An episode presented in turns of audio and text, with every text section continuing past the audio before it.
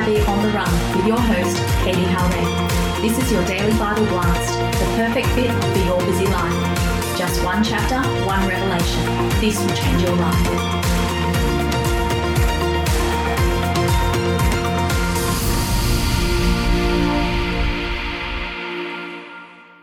TYB On The Run, well, welcome to the book of Isaiah. Again, I'm so excited to Bible blast you with a chapter a day, and we're just going through Isaiah. We're going to take our time in Isaiah. This is such a beautiful prophetic book.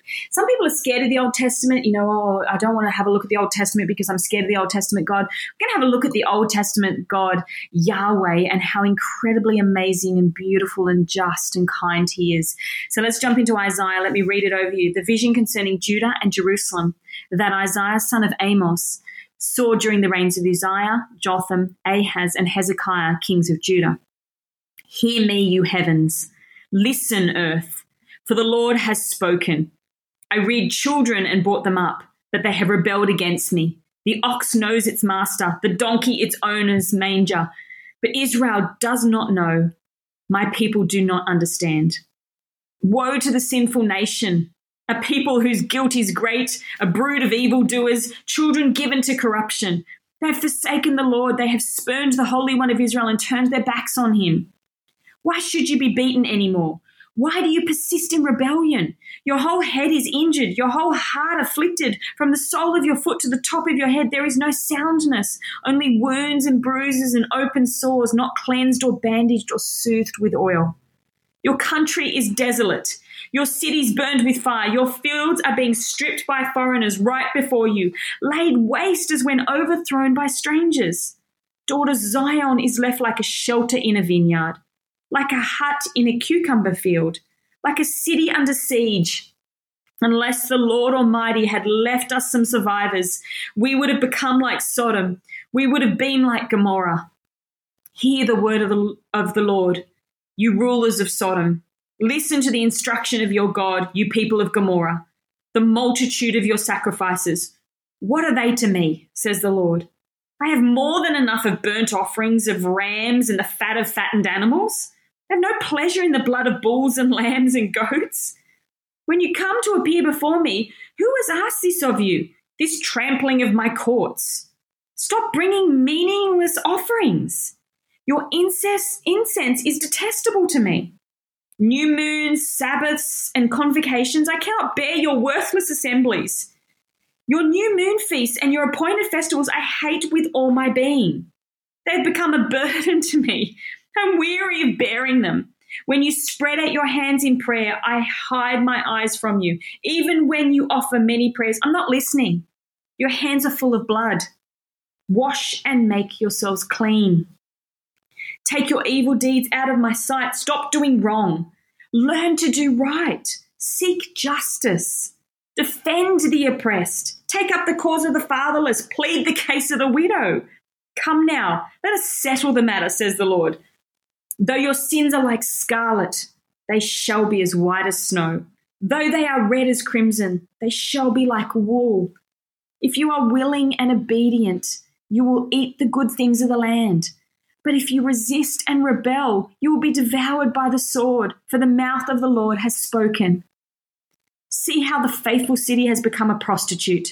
She once was full of justice, righteousness used to dwell in her, but now murderers. Your silver has become dross. Your choice wine is diluted with water. Your rulers are rebels, partners with thieves. They all love bribes and chase after gifts. They do not defend the cause of the fatherless. The widow's case does not come before them. Therefore, the Lord Almighty, the Mighty One of Israel declares, Ah, I will vent my wrath on my foes and avenge myself on my enemies. I will turn my hand against you. I will thoroughly purge away your dross and remove all your impurities. I will restore your leaders as in the days of old, your rulers as at the beginning. Afterwards, you will be called the city of righteousness, the faithful city. Zion will be delivered with justice. Her penitent ones will with righteousness. But rebels and sinners will both be broken, and those who forsake the Lord will perish. You will be ashamed because of the sacred oaks in which you have delighted. You will be disgraced because of the gardens that you have chosen. You will be like an oak with fading leaves, like a garden without water. The mighty man will become tinder and his work a spark. Both will burn together with no one to quench the fire. Welcome to the book of Isaiah. We have really got to immerse ourselves in the beautiful imagery of this book. Now, I know sometimes when we read the Bible, we can kind of disassociate ourselves and not understand the imagery, the use of vineyard. Did you feel the sense of trees and the sense of Zion and all this beautiful imagery? But as we read this text, I was hoping to get this understanding and this amazing understanding of our God, because Yahweh is a passionate God. I don't know when God became this boring, non-emotional God that's not allowed to get angry and he just has to sit up there and put up with it. My God has so much emotion and so much passion, and he creates us like that. He creates us passionate beings that when his heart gets broken, his heart gets broken. And in Isaiah, let me start from the beginning. Isaiah 1, the vision concerning Judah and Jerusalem that Isaiah, son of Amos, saw during the reigns of Uzziah, Jotham, Ahaz, and Hezekiah, kings of Judah. Basically, in the Old Testament, guys, this is a way of dating your text, okay? Today, what we do is we put a date on it, 28th of January, 2021, or whatever it is.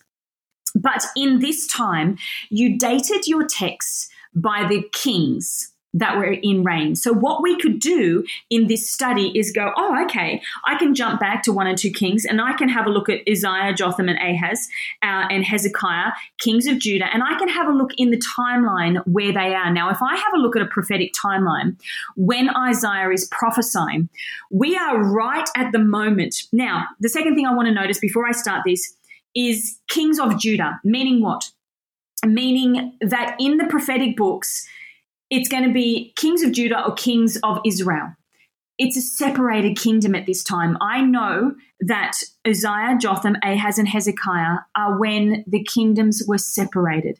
I also know that they're kings of Judah, meaning that they're the kings of the 2 tribes. Remember way back when the tribes were separated, 10 tribes and 2 tribes. They are the 2 tribes of Judah, and the 10 tribes became the kingdom of Israel. This is 2 divided kingdoms, northern and southern, Israel and Judah. Now, I know that these kings are the kings of Judah, and I know that the kings of Judah at this time are in a really bad place. Israel at this time, Uzziah, Jotham, Ahaz, and Hezekiah, are around the time where Israel has fallen or is in the middle of this time where Israel is about to fall to Assyria. Assyria is about to come in and completely annihilate Israel and take Israel into exile. Now, the 10 tribes of Israel were taken into exile in about 740 BC, which 733 BC. And then we have Judah, the tribe of Judah remains and it keeps going, and they weren't actually taken into exile until about 587 BC. So you have this time where only Judah remains. And Isaiah is prophesying into this time. So his prophecies are going to be urgent to Judah. His prophecies are going to be, if you don't keep going, what is about to happen, happening, and has happened to Israel, because he prophesies across the time. He prophesies before Israel is taken into exile, as Israel is taken into exile, and after Israel is taken into exile. He's prophesying across that boundary. He's saying what you are watching, Judah, because he's not prophesying to Israel. It's quite amazing. He's prophesying to the tribes of Judah, and he's saying what you are watching your brothers happen, what you are watching, beware, because you are just as bad as they are. And this warning of if you don't repent and if you don't get it right, be very careful. So as we go through, top line is always going to date it, okay? So we get the date and we've kind of got where we are in the timeline, what is happening. He says, did you feel it? Did you feel this passion straight away? Hear me, you heavens. Isaiah is not mucking around. We've got this prophecy. Now, I know sometimes when you read the prophetic books, you're like, oh, they're so intense and they're so, well, you know what?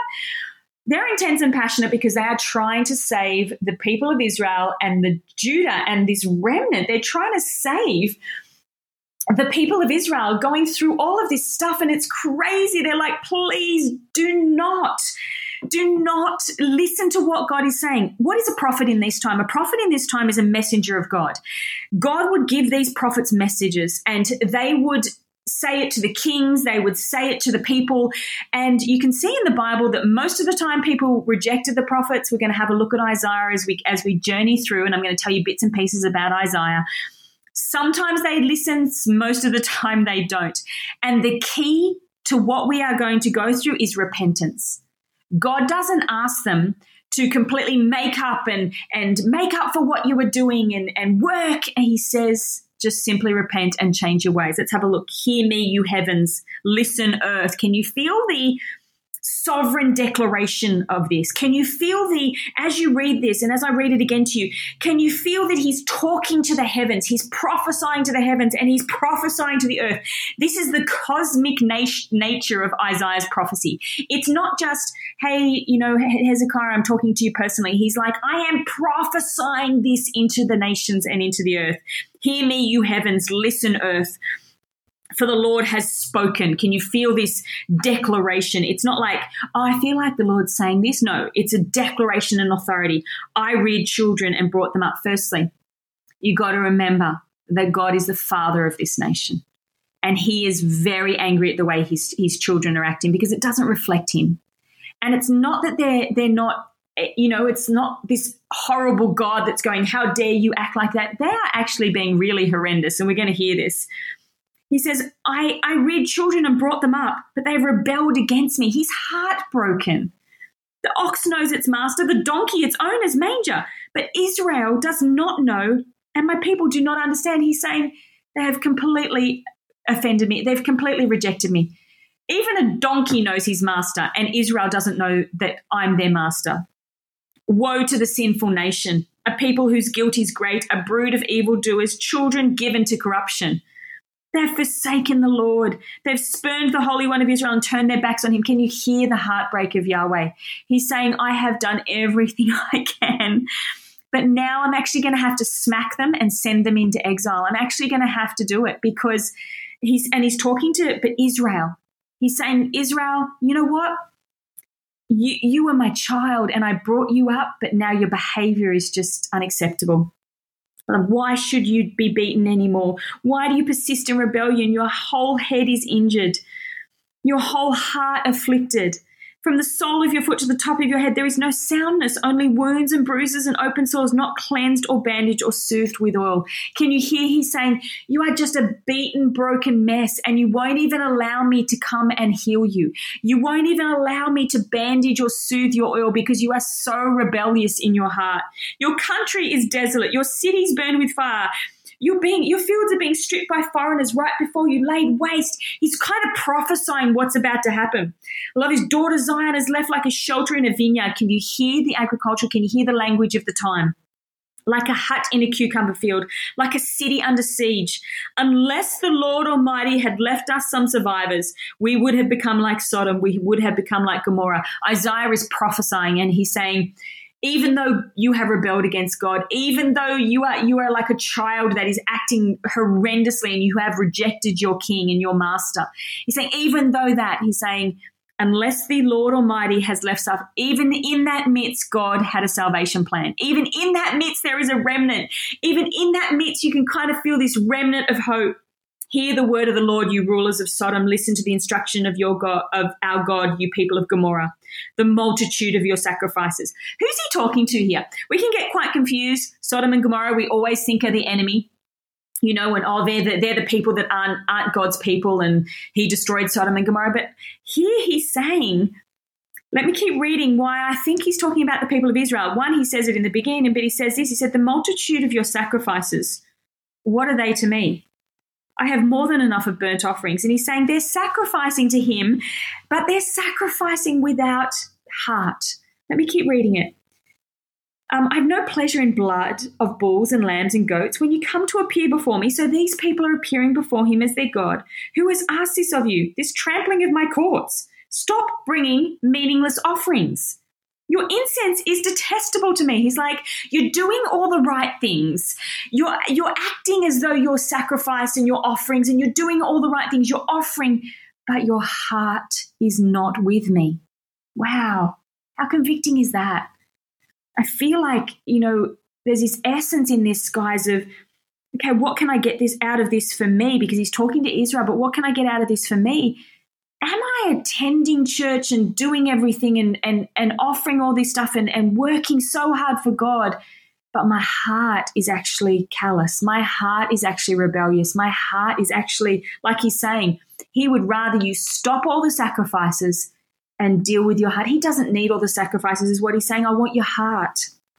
Your incense, detestable. Your festivals, I cannot bear your worthless assemblies. He said, please stop gathering in my name for your festivals because they mean nothing. Your new moon feasts, your appointed festivals, I hate with all my being. What really incredible moment is these are the things that God put in place. These are God things that because they have doing them with this disgusting rebellious heart, and we're about to hear what they're doing in behind the scenes. Because it's a show, God's like, please stop it. It actually means nothing to me. They've become a burden to me. I'm weary of bearing them. When you spread out your hands in prayer, I hide my eyes from you. Oh, my goodness. Even when you offer many prayers, I'm not listening. Your hands are full of blood. He's saying, I'm not listening because you know that I'm a hateful God. No. He's saying, I'm not listening because your heart and your hands are full of blood. He's saying, you're actually not a very nice person. You're actually so corrupt in your heart. You're actually on show. When you are there, he's saying, Israel, you now are a whitewashed tomb. You look good. You're doing all your festivals. You're doing all your stuff. You look amazing, but deep down inside, your heart is rebellious. You are, the way you act around other people are wrong. Wow. He says, and can I say in every moment, we're going to go through this as we go through Isaiah, he will tell them what's wrong. He'll tell them he's hard. He'll say, I am heartbroken here. He'll be very honest. This is Yahweh. He's very honest with his heart and he's very honest with how he's going to act. He says, you know what, I'm going to smack you on this one. You're going to get a smack because this is not right. And it's not, and he says, look, I don't want to, he gives you how he thinks and what he's about to do, but he always gives a redemption. He always gives a remnant. He always gives a way out. And he says this, wash and make yourselves clean. What is the way out? Take your evil deeds out of my sight and stop doing wrong. Learn to do right and seek justice. Defend the oppressed. Take up the cause of the fatherless. Plead the case of the widows. He said, stop. It's not all about you. It's not all about your offerings and your burnt offerings. How about you actually do what I'm asking you to do? Repent, clean your heart, get your purity back, get your humility back, and take care of others. Wow. Come now, let us settle the matter. Though your sins are like scarlet, they shall be as white as snow. Remnant Jesus. This is this Jesus moment where he knows that even though these people can't do it right now, he's saying, I see a future. I see Christ that's going to wash them of this sin. I see Christ, and he prophesies this. Though they are red as crimson, they shall be like wool, which is white. If you are willing and obedient, he said, it's actually got nothing to do with your works. It's about your obedience and your willingness. You will eat the good of the land, but if you resist and rebel, you will be devoured by the sword. Can you hear the responsibility? Because some people in the Old Testament are like, God is judgmental and he punishes his people. God never punishes his people. Let me give you an example. It's like a parent that says, don't do it. If you do it, I'm going to smack you because it's not right. Don't do it. Hey, if you put your hand on that stove, it'll get burnt. Don't do it. And he ends up smacking them. And everyone like, how dare he punish them? God time and time and time again says, repent, change your ways. Your actions are disgusting. Change your ways. You're not reflecting me. Change your ways. And then when he does actually do what he said he was going to do, people blame God rather than, well, wait a second, why didn't they repent and change their ways? The responsibility is on them to repent. God's opened the door. It's up to them to walk through that door. It says, see how faithful the city has become a prostitute. Now he's prophesying. He's saying this is what's about to happen. She once was full of justice. Righteousness used to dwell in her, but now murderers. Your silver has become dross. Your choice wine is diluted with. And he's saying it's even in your cities. Your rulers are rebels, partners with thieves. They all love bribes and chase after gifts. They do not defend the cause of the fatherless. Therefore the Lord Almighty, the mighty one of Israel, he's saying, look, you don't realize how powerful I am. If you knew that I was the mighty one of Israel, you would not act like this. It's like knowing that God is so supreme and so powerful that you have a reverence and awe that you are not going to act like that. Can I say that if your reflections and your behavior is like this, you don't care and about sin, maybe you need a revelation of how big and powerful your God is. Maybe your God has become small and like a best friend rather than the King of Kings and Lord of Lords. And this is what he's saying. He's saying, you don't know me as the Lord Almighty, the mighty one of Israel, but let me tell you, you're about to. He says, I will vent my wrath on my foes and avenge myself on my enemies. I will turn my hand against you. He's like, you know what? You're going to get a smack. I will thoroughly purge away your dross and remove all your impurities. I will restore your leaders as in the days of old, your rulers. Again, he says, oh, I'm going to give you a smack, but there's always a remnant. There's always a hope. There's always this beautiful moment. There's always redemption in God's plans. Afterwards, you will be called the city of righteousness, the faithful city. Why? Because he's not punishing them for punishment's sake. He's punishing them so that they can reflect God's glory. He's punishing them so that it's more like a smack to say, don't do that. That does not reflect the city of righteousness. That does not reflect Yahweh, the good God. Zion will be delivered with justice, her penitent ones with righteousness. He's saying those who repent, they'll be delivered with righteousness. There's always a door.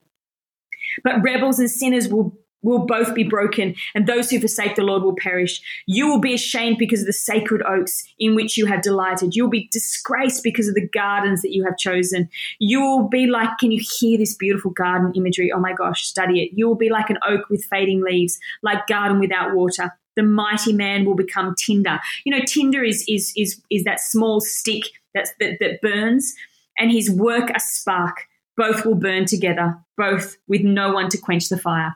This beautiful opening chapter of Isaiah. I have to say, when you study Isaiah, most people don't study Isaiah 1 because they jump to the really famous ones, Isaiah 60. But I love this moment where it's a bang, it's a sharp, it's straight in, it's God's heart. You are going to hear God's heart as we read and study Isaiah. You're going to hear the understanding that God always has a door. Repentance is the door and always has a promise on the other side of that door. And it's not God's responsibility to shove people through the door. He wants them to change their ways and display his glory. Cannot wait to study Isaiah with you.